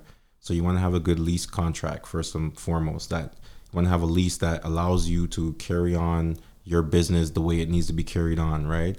Um, just think about and think about this. Whenever you think about uh, a business like a brick and mortar business, they're under a lease, right? Not many businesses own the building that they're in. Like a store like Walmart, Walmart doesn't own the building. Walmart is leasing leasing this space from whoever owns this plaza or whatever the case may be. One of the biggest real estate companies in the world, and you probably heard this, is McDonald's. McDonald's they do sell food and stuff like that, but what they what what their bread and butter is is real estate, right? Um, so you want to take care of the contracts of the business, whether it be with your landlord, with your employees, with your consumers, with other businesses like your vendors. Like say, like like we, we talked about Apple. Apple wants to make a MacBook. They they're gonna need um, chips. If I'm starting an, if I'm starting a, a gym, I'm gonna need equipment. I'm gonna need um, fit, trainers and stuff like that. Uh, I'm gonna need a space. Um, so I'm gonna have contracts with, with different people. I'm gonna have a contract, uh, a subscription contract with my my consumers, right? My clients. So those are the four things. Those are the four types of contracts you should be looking off the, uh, looking for off the top. Some businesses are gonna need loans because some businesses are really expensive to start up. So you're gonna need loans. You're gonna get a, le- a loan contract, a loan agreement, and you should look through that. You should know what you're gonna have to pay back, what the interest rate is, how often you're gonna have to make payments, how long you're gonna be making these payments, and um, what can happen if you breach this this loan agreement, right? So there's really four or five things you should look into when you start a business. Those are the depending on the type of business that you have. You want to look into the the contracts for your lease. You want to look into any loans that you're going to need. You want to look into contracts that you're going to have with employees if you're going to be hiring employees. Contracts that you're for your consumers to understand. And um, uh, man, I just forgot one that that I I say equipment, equipment, consumers, employers, loans, and leases, and for your lease, right? For your leasing space. Um, so go ahead and do that. what I would tell you to do is just if you if you don't want to be bothered with all that uh, legal jargon, go ahead and hire a lawyer. Let the lawyer take care of that for you. Let the lawyer set up your business for you. Um, the lawyer will he would have dealt with a, a, few businesses where he can properly advise you as to maybe how your business will will um, will will go as it as it transcends upwards, right? And and the, the issues and concerns that you're gonna have going forward. Um, it'd be nice to hire an accountant to help you look over the money side, because you know if you're if I'm if I'm a fitness trainer and I'm just always training training training people, I may not know so much about accounting and bookkeeping and stuff like that, right? To watch over my business per se. Um, so you may want to do that. If you're a certain type of business like a restaurant, um, uh, if you're a barber, I think I believe barbers need it now. You're gonna look into if you need a license or not, right? Um, restaurants need to get uh, licenses from the city. They need to get like their food and safety um, up up and stuff like that. Liquor you, license. Liquor license is yeah. big. You can't just have a bar without the liquor license. Stuff like that, right? You want to make sure you're complying with all the regulations, so there's no hiccups, and you could just run your business, right? So those are the things that you would look out for um, if you're getting started. And next, and next, the next thing I always tell people, my clients, once the legal side is taken care of, go ahead and just market market market. Try and build the business build the business build the business. In the first year you might you might take a loss. That's fine because um, i mean in the first few years you might take a loss. That's fine. Most businesses don't survive the first few years anyways. That's okay. Um, what i would tell everyone to do is go look for grants. Um, grants help with the operating expenses and stuff like that when it comes to looking for grants you could you could there's five places you could look you start off with the federal level, looking at the federal government, seeing if Ottawa's giving money, and then you look for the provincial, see if um, Ontario's giving money, and then you look with um, within your municipality. If you look and see if Toronto or Peel or or Durham region is going to give you money to have this business here, and then you may look at the private sector, uh, other corporations, bigger corporations that are are giving away money, um, and then uh, oh yeah if you if you're a part of a BIA look within your BIA your BIA will point you to um, where you can find money. Your BIA stands for business business improvement area and um, there's a BIA assigned to almost every major part of the city. I know Toronto has over 80 BIAs and they um yeah so like let's I'll give you one like Eglinton West Little Jamaica mm-hmm. they have a BIA they have a, they don't have a great one but uh, a good BIA would be like uh, Yorkville where there's okay. money. Yeah, right. Okay. So that'll be a good BIA. Downtown Toronto might will be a good BIA, right? Um, BIAs that spend money to, to their job is just to promote all the businesses within this area. Um, at Christmas time, they decorate the, the streets. They put lights up. They do all kinds of stuff. They host events within your your, your area, like like Danforth. Danforth will have a BIA, and they set up Taste of the Danforth, probably. You know, mm. those are good BIAs. So uh, those are the five places to look for grants. You know, um, I try and I try and promote people to stay away from the the loans uh, right away unless their business requires it. Like if you have a new restaurant, restaurants can be expensive. Uh, if you deal with a lot of machinery, like you're a contractor, you need like you know different different machines um, and equipment. Then okay, you may get a loan and stuff like that. But uh, for the most part, you should not be starting this business if you need to go too much into your pocket. If it's if it doesn't have to do with education, that's another thing, right? But if you're trying, if you have a business idea it's gonna cost you maybe like fifty grand, hundred grand to get the business started. I mean, I would from scratch. That's rough, right? It's different if you're buying a business for fifty or hundred grand because they already have a consumer base. But to to buy a business from scratch that costs so much, um, it's very difficult. Very difficult. Uh, good luck with that. But yeah, those are the things that I would say to do. Start off with the name, incorporate, take care of all these contracts, get the licensing once that is up and running and everything is straight on the legal side, go ahead, start marketing, start selling, start making money, keep track of your books. Yeah.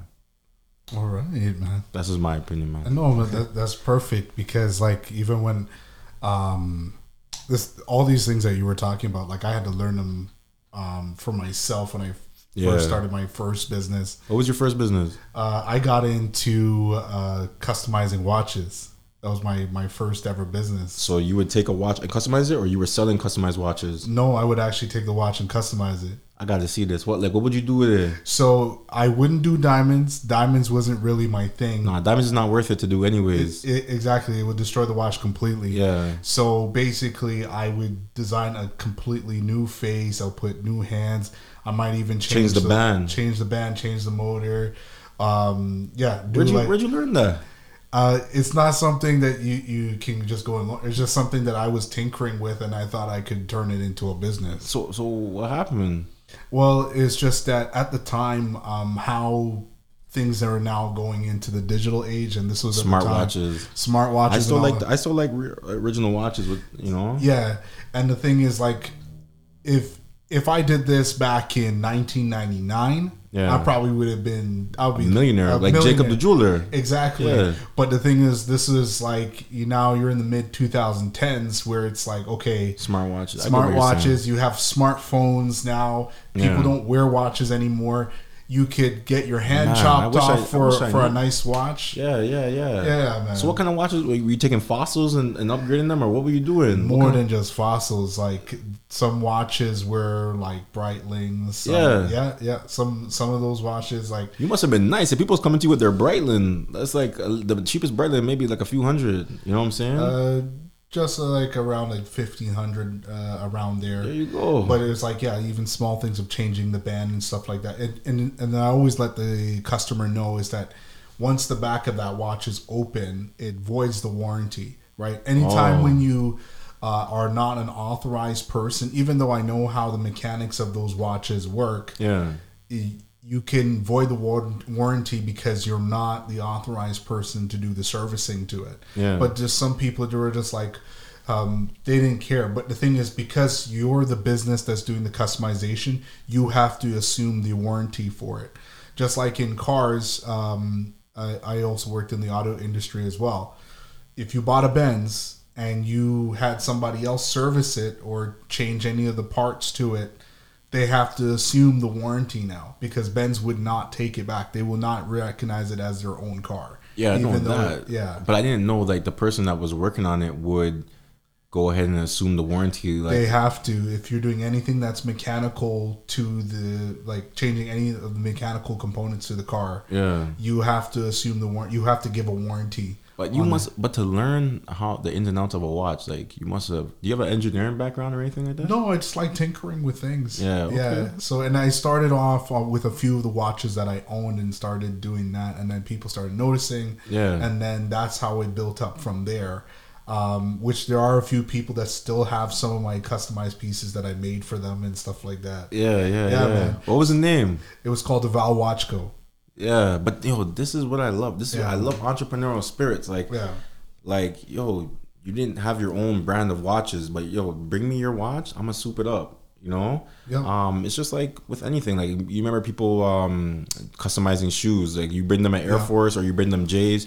They changed the whole thing of it, and Yeah. then it got to the point where the culture just caught on so much that now these brands start selling their their Air Forces in, like with these designs on them or whatever. Like you know what I'm saying. Oh man, I wish I you, you still have pictures of the watches. I gotta see. Yeah, I, I still have a, few out there. Um, I gotta, I gotta figure out where they are on my phone. But yeah, that's a part of your yeah. entrepreneurial story. You yeah, know what I'm saying? it- well, we could go all day about about that, man. You're a serial I- entrepreneur. Uh, yeah, I'm a serial entrepreneur, or, or it's just like, or the street term hustler, um, Mm-hmm. because uh, I was always a type of person. If somebody wasn't gonna hand me something, gonna do it yourself. I'm gonna do it myself and figure out a, uh, spirit. figure out a way. And that that's just one of the biggest components too. Is that like um, when I was in high school, I went to a boarding high school. And at the time, my mom was working three jobs to send me to that school. In Canada, here? Yeah, here in Canada. Okay. Yeah. So, and, and my mom was a single mom at the time. Mm-hmm. So, like the thing is, it's like me asking my mom for money. Like, no, She's like, already busting her. She's already busting you her back, yeah. busting her back to to make sure that I'm good. My brother's good. My brother would stay stay with my mom because he's much younger. But, um, you know, asking like my folks for money was like to me it was like a no no. Even though they were willing to give it, but I was just like I couldn't pride myself on that. I was just like, okay, let me figure out how to have work ethic. So my first ever way of learning how to hustle was actually learning how to cut hair. So Oh, okay. yeah, yeah. So at the school they had this little room which had a barber chair and three big mirrors, and I wasn't the best, but I learned. I started giving three free haircuts, learned how to line up people, and then it got to the point where instead of me charging five dollars a haircut, I was charging fifteen a haircut. Yeah. and that's how I learned my skills. Other things that I would do because the, the school that I went to, uh, it was a Christian school, so when we went to church, we had to dress up and, and wear suit and tie and stuff like that, and everything had to be pressed nice. Not everybody knew how to use an iron, so I would charge people to iron their shirt and pants, polish their shoes. Some guys That no, even- that's hustling. That, that, that you shining shoes and ironing clothes like that's that's Yeah. that's for sure hustling. The watches, I just think mm. like that's like you you're just getting your en- your creativity with your engineering Yeah, on and stuff yeah. like that, and people want these these customized pieces, ones that look like Yeah. nothing else, right? Uh, the the haircuts and the pressing, yeah, of course. You go you um, that's crazy, man. You've been Yeah. hustling. And, yeah, so there's that, and also This is high school, right? This is high school, Yeah. and then um, when I was getting into college and, and university and stuff like that, so I was always a person that wanted something that was different. Mm-hmm. Um, that's just me. Like I, I stopped wearing a lot of major brands, Yeah. because I was like, okay, what it represents, it doesn't represent me. So what I started doing was started wearing a lot of black. Yeah. So you, you see me, my car is black, everything's black. All that I just want to be different from everybody else. Yeah. Even if I do buy clothes from a particular brand, Yeah. the first thing that I'm gonna do is chop it up and do something different Oh, about it. I even have a pair of uh, Air Force Ones. that they're not the they're not the utility. These are like the um I can't remember what they're called, but they're the sneaker boot. It's the ACGs. no, no, no, no, no, not No? ACG. No, no, no. It's an Air Force One, Mm-hmm. and it basically has the nylon meshing that goes all the way up your leg. It's a sneaker boot. I never heard that before. I got, I got to show it. I got to show you. It's, it, I can't remember what exactly it's called. So I saw them at Winners, Yeah. and I saw them. Shout out Win- winners, man. If Winners, If- you, you, Listen, if you ever, if you, if you're a Toronto, if you're a Toronto man, you grew up in, you grew up in the city though. I'm from Ottawa, but I lived in Toronto more than I lived in Ottawa. All right. Yeah. If you're from the GTA Yeah, and you was on a budget and trying to get fresh, and you're in high school, Winners was definitely a place where you made a stop. exactly. Yeah, yeah. I found Jordans there. I yeah, found yeah, yeah. Winners got some fines, man. Yeah. Mm-hmm. But it's like it you have to go to the right one. So the one that I saw was yeah. um, knows that? eh, the one that I went to. So uh, Dixie Outlet Mall, uh, Okay. in, in Mississauga, is known for the Nike outlet store, and you could find good deals at the outlet store. But I didn't see anything that I wanted at the outlet store. Yeah. So I ended up going into the winners, and then I saw these pair of shoes, and I said, okay, they're not my color, but there's something that I can do about it. And um, what I did is it was army green with black. I basically painted all that army green nylon black, or Yeah. it's like a, a gunmetal gray.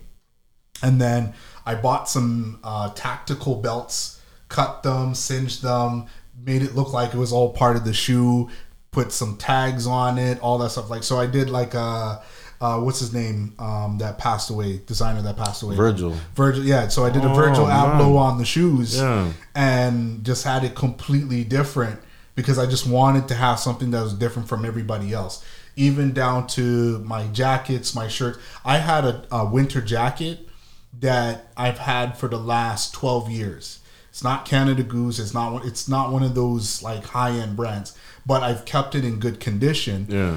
So the the jacket it came with a regular fur, but what I ended up doing was I went to Salvation Army. I found a woman's coat with a black fur Yeah. because I wanted my jacket to have a black fur. Wait, like you just zipped? Don't tell me you just zipped it off. Is it? Is it you just zipped off? Like you know how on the on the jackets you could just zip off the fur?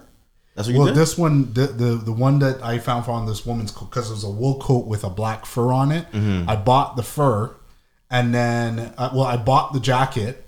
I took off the fur, returned the jacket. Yeah. got I bought a pants from from there. But what I wanted to do is I wanted to change the jacket to something different. So I got rid of the other fur because the thing is when snow touches the fur, if you don't take care of the fur properly, like comb it out all the time, it's gonna get mangly and crinkly Mm-hmm. looks and all. whack. It looks disgusting, right? Yeah. So I attached the black fur. I figured a way to pin in the black fur to the hood, so it looks like it's part of the jacket, and then No one could tell. Nobody could tell. And then all of the the the logos on it, they're all blacked out Yeah. because there was never a blacked out version of the jacket.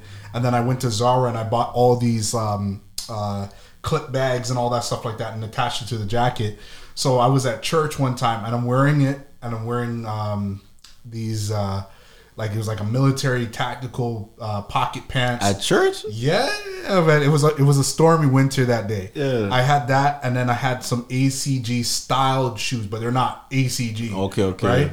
And then this one guy's like, "Where did you get that jacket?" And I said, "Bro, I made it myself." Yeah, yeah, yeah. But that's the best compliment, isn't it? Yeah, As a as a creator, like people are like, yo, where did you get that? Where did you Yeah. find that? You know what I'm saying? Yeah, They- and they start naming off brands. Yo, is that such and such, such and such? And exactly, and I, I don't want to be as, uh, uh, associated with a brand because when you're associated with a brand, that's, That's not your own. that's not your own and Mm-hmm. that kind of stuff like that or you're you're assumed to be a certain type of person i've always been a person that's different even how you you've heard everything from the intro in the podcast Yeah. right i was like okay every other podcast i listen to they have their own song but what can i have that's unique and that's how i had the whole thing commissioned that the way that it is Yeah, that yeah. you hear Like it says your your name. It says, it says the- my name Yeah. it says the whole podcast and stuff like that i've always been a person who wanted to be different and especially for uh, those that are entrepreneurs you know those that are going in for business for yourself you have to understand like it's it's weird it, it, it's gonna sound very weird how i say it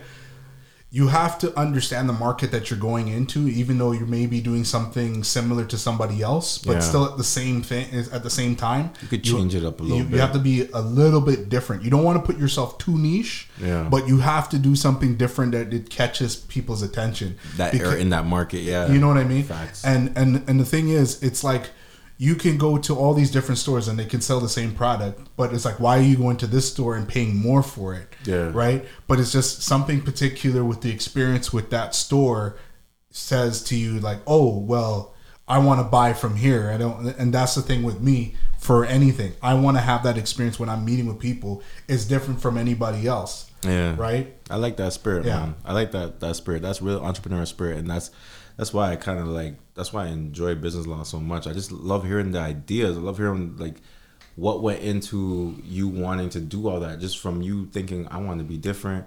I want to have these different watches. I want to have these different shoes. I want to have these different jackets.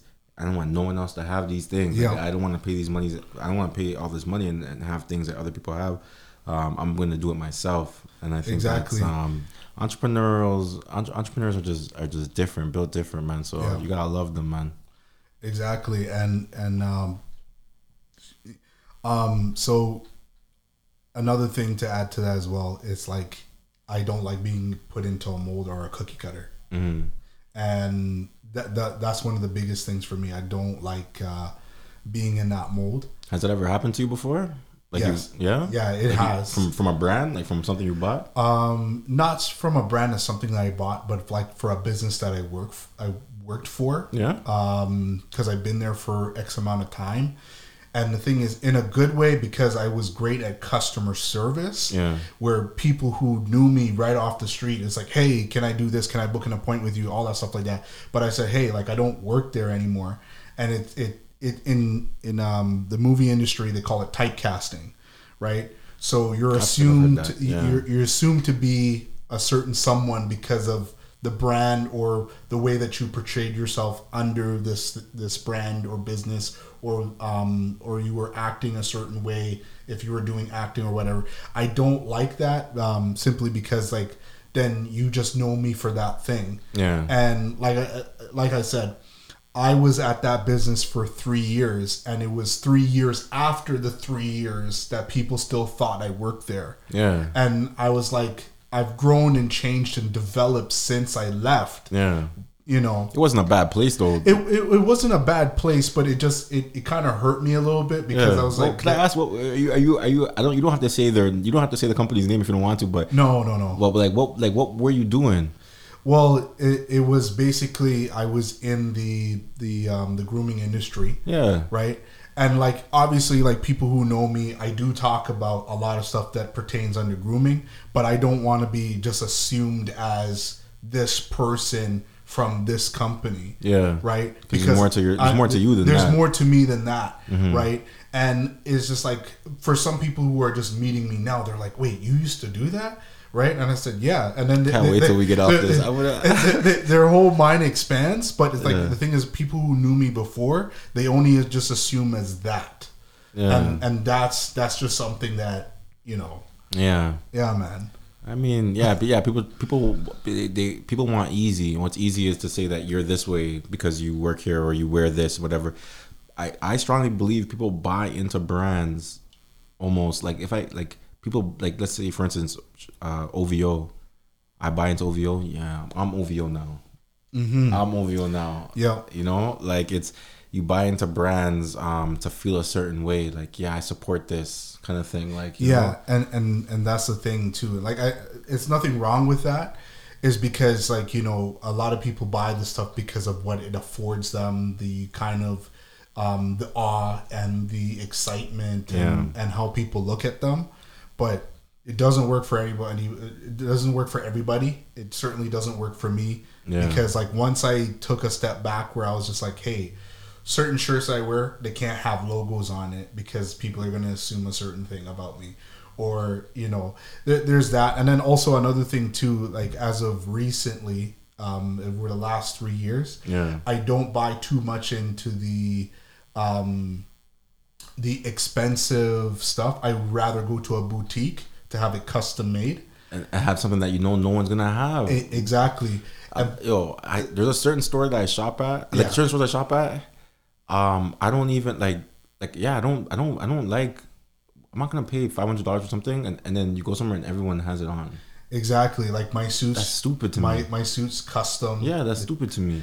you know and and then also another thing too is like i learned something from people that um have acquired a certain amount of wealth where they the way that they dress like um a particular experience that i had i was working at the same time i was doing my watch business i also was very familiar with the luxury watch and jewelry industry very well.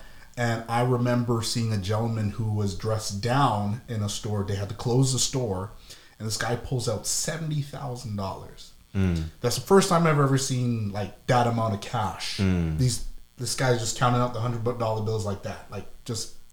And I was like, "Whoa!" Like I've never. Is it a watch spot? This is a watch. well, this is, was this was a uh, a jewelry store, a high end jewelry. I can't name their name just because like it- Send the check first. If you send the check and you and you and you get a, a, Yeah. a sponsorship on the show, then maybe we can Yeah. say your name. Yeah, there, there's that too, and also because they've had some instances where um, their store has been robbed. Yeah. So I don't want to mention their names, and then somebody's listening on the podcast, and then Yeah. they have their. But um, the individual brought out seventy thousand dollars cash, bought the watch, kept it hidden, and I was like, why would he do that? Why you think? If, you know, and I wasn't, and then they pulled me aside and they said, well, the reason why he does that is because like he's trying to protect himself Yeah. right? And uh, a lot of people that are, you know, what they do to protect their assets, they invest in um, preventative measures of how to protect themselves. I learned this from another financial mentor. He said, before you grow your assets, you got to protect them. Yeah. And it's on, it's gone as far as seeing like how far that some people will go to protect themselves. So if that means dressing down, driving like a regular car, all that stuff like that. There's certain way that they carry themselves in certain spaces. Um, it's uh, like so. Another thing that I learned over the the pandemic is getting into bulletproof vehicles, and you would see a bulletproof vehicle and wouldn't know that it's bulletproof. Only when you touch the door and you see the door is so heavy, like yeah, or that, or if you notice the thickness of the glass. But to the untrained eye, you would never know. No. So there was this other particular company. I, I was just interested. I just wanted to get a quote. They Mm-hmm. quoted me one hundred twenty thousand for a Chevy Suburban uh, ballistics level four, so that can stop the, the Suburban is nice though. it's nice. It's a nice truck. So it People don't even drive that like that. people you know? don't drive it like that uh, but um, they have navigators they have the the new lexus suv and stuff like that so he said uh, the ballistics level can stop anything up to a 45 cal. You don't have to worry about snipers in Canada and stuff like that. Yeah. But that's when I realized like people will invest in the asset, and their biggest assets is Themselves themselves, and their family. right? Yeah. So they want to make sure that they're protecting themselves because if they're going to a meeting or they're going to do this and that, they have to make sure that they're they are protected, Mm-hmm. right? And then it's like especially now, like you know, we're talking about law. We're talking about the ways of uh, protecting the business, protecting the assets, what can be legally done on paper or legal representation to protect themselves, right? Mm-hmm. And th- these are like big things that people do need to know. Yeah. you know. the dressing down and everything like that. Yeah, that's like you just don't want to be. A, sorry, you just want to be someone's target, right? Yeah. You walk out that store, you walk out with a box, a flashy watch on. Uh, someone's watching that. Someone the, the assets that you have, someone lost them for you to get them. Yeah. you have to remember that, right? Mm-hmm. Um, uh, so and there's people that all day like crime is their their their everything, their their Yeah. bread and butter. So they're wa- they're they're casing this place. And you know what these guys are doing now? They're putting air tags on things. So uh, air tags on your car. To- Yeah. to- if you have a nice car, I'm putting air tags on it.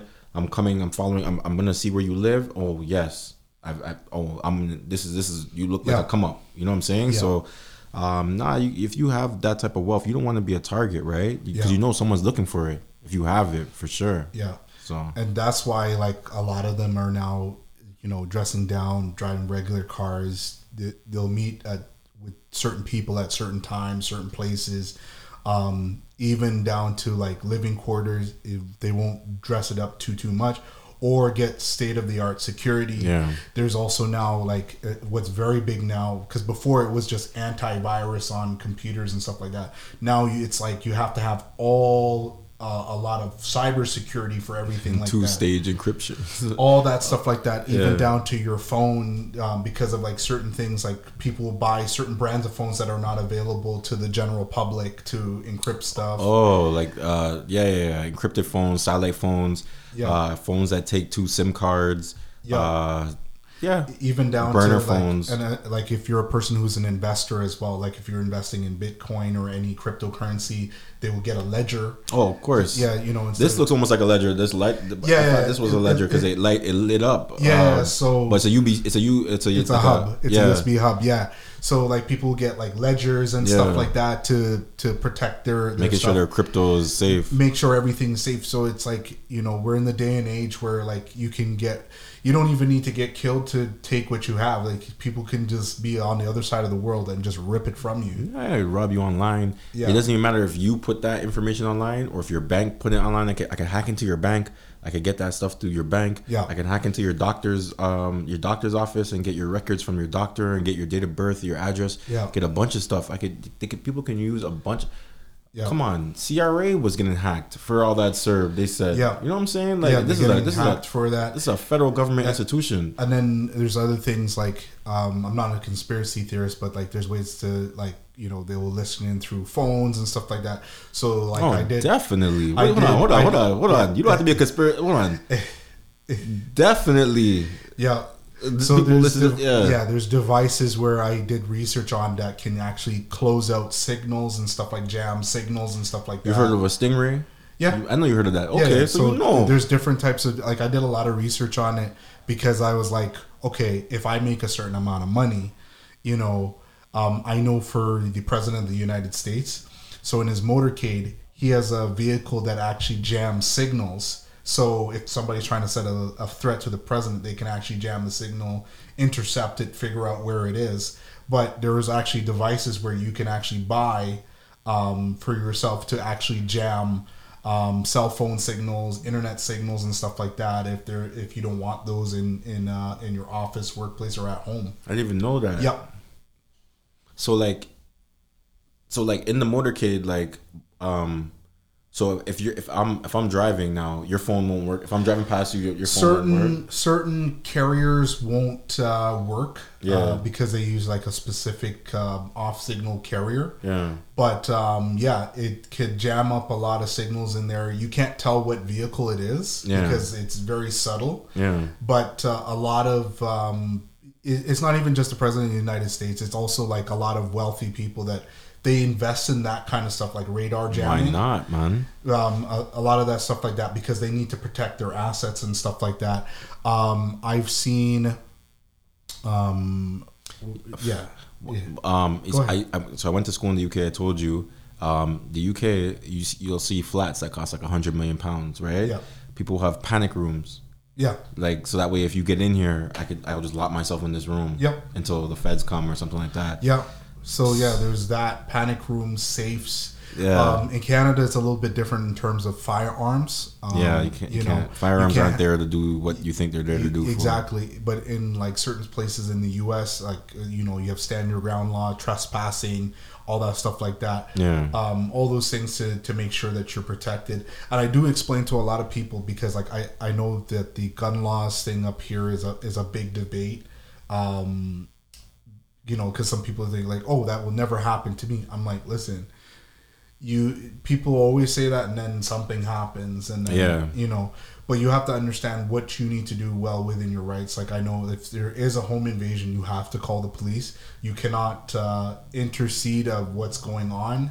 You know you just have to be calm and then that's it. You can't play hero. Cause you'll shoot them and you'll go to jail. yeah and there's only been one case and that was in saskatchewan last year where a guy came home with his family from a trip Yeah. and somebody broke into his house and he shot them, gave him three shots, and then the the RCMP dismissed The case against they, him. they dismissed that against. But that's a very rare case. Mm, Yeah, in most cases, it's like no, you're not allowed to have this gun anywhere.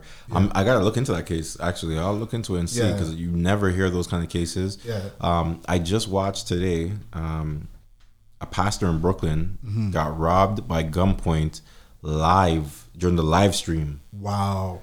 Like he's doing the he's doing the sermon, but he's it, I don't it don't make sense because he's wearing a lot of jewelry. Amer- Yeah. American pastors might have their own style to their thing, right? Yeah, and they get money. Yeah. So he's wearing an expensive watch. He has a chain on. Maybe his wife has the engagement ring on, and the congregation has whatever jewelry they have on. Yeah. Yo, three guys came in there, masked up, laid the people down on the live stream. Yeah. Laid the people down, taking off their things. Yeah. Live stream. Yeah. Crazy man. They're gonna get it. However, they're gonna get it. So you guys better just be careful of it. Take care of things. Incorporate your business. So Yeah. make sure people don't make sure, come yeah, after you. And then one of the biggest things too is make sure your stuff is insured. Like insure Oh, yes. everything. Yeah. Um. That like my piece of advice. I don't usually talk about. I don't give advice a lot, but one of the biggest things is insure everything. Insure your your stuff. Insure your house. Insure your car. Insure everything. Um. Because like you get peace of mind. Um, even life insurance, that's a big thing too. And it's like another thing that a lot of people don't know about life insurance as well is that you can actually borrow on your life insurance if you need to purchase something. But that's that's a whole other topic. so the whole other topic. I'm gonna I'm gonna Yeah. leave you with this. yeah, Create a, create a family trust. yeah, get life insurance as the beneficiary leave leave your trust as the beneficiary um, of, of your life insurance policy and then let all your descendants if they want to just borrow money from the family trust tell them they don't have to pay it back but just for, but the only condition is they go get they go get life insurance and they leave the trust as a beneficiary so they could take out interest free loans from their own family trust and now you've you've created a bank so I'll just leave that tip with you and your your viewers if they're interested in that. But create a family trust, uh, get life insurance, leave the family trust as the beneficiary in life insurance. You never have to worry about making money and, and leaving money to the, the, the your descendants. Um, um, and like your kids now, they want a business loan, they want a car loan, they want a, a, a mortgage or or a loan to go get buy a house. Say you have a two hundred and fifty policy, five hundred thousand policy, one million dollar policy they come and they they borrow 150,000 if it was the bank the bank would charge them 5% right as of right today to get a mortgage is a 5% they come get it from the, the, the family trust which is you. You've created this bank. Uh, they pay nothing. They borrow the money. You just tell them hey now you go get life insurance and and leave the same amount that you borrowed um, to the trust in, in case you die, when you die that way the next generation can borrow and the next generation can borrow and the next generation borrow. Mm. That's it. You don't have to leave no money. Just get life insurance put it in the family trust. Some people will do it but i mean that's that's that's that's a little that's a little hack. And then like what you said another hack is get life insurance borrow Yeah. against life insurance borrow money from your policy go buy an asset like Yeah. a property let that appreciate. When you sell that, then pay back the what you borrowed and keep the difference. Okay. Yeah. Okay. Okay. Okay. I'm not a life insurance broker or nothing like that, but I just that's a little that's just a little, Okay. you know? All right. All right. So it's already we're already at the end of the show. So Courtney, um, I want you to just take the moment of uh, you know letting people know how to contact you, what services you provide, all that stuff like that, how to get a hold of you. So again, um, my name is Courtney Fraser. Uh, my practice is called Fraser and Associates Legal Group. You can find me on Instagram at Fraser Legal Group. You can email me at cfraser at fraserlegalgroup.com. And I'm here for all your your, your business law needs, um, your criminal needs, uh, and whatever else you might need in law. If I do it, I'm gonna do it. If I can't do it, I'm gonna refer you to the right people that can help you, man. We just want to see that everyone has access to justice and everyone knows their rights. All right, so that's Courtney Fraser. But now, what about me, your host, D'Angelo Valentine? And if it's the first time that you're listening to this podcast, find it on Spotify, Apple Podcasts, or any podcast platform that you use. I know those in the Caribbean may not have access to Spotify, but look up UNPLGD Unplugged there and you can listen to the podcast you can listen to this episode or any episode that i've done over the past seasons. If you want to know a little bit more of- about me outside of the podcast space on youtube aftrdrk that spells after dark so that's everything with grooming fashion stuff all that stuff that's happening there. But if you want to take it even further you can go to my Instagram page, d.aftrDRK, D After Dark. So that's everything that I do on the Instagram space. And also, there is maneuver. So if you are a man or somebody who has a man in their life that is struggling with their beard, yes, struggling with their beard and trying to figure out something, or if they have a beard and the products that they're using it doesn't work for them, you can use the promo code UNPLGD to purchase products there on Maneuver. And if you become a member, you can get points when you shop, points when you refer a friend, points when you follow them on Instagram, TikTok, YouTube, all that stuff like that. All the products is there from brushes, rollers to beard oil, beard wash, anything that you need, even skincare. And also for the ladies out there, we have a program called Maneuver with Him. And, um, you know, you can learn everything to how to take care of your man and all those different things. But that's the end of the show. My name is D'Angelo Valentine. You're listening to the sound of my voice. Peace.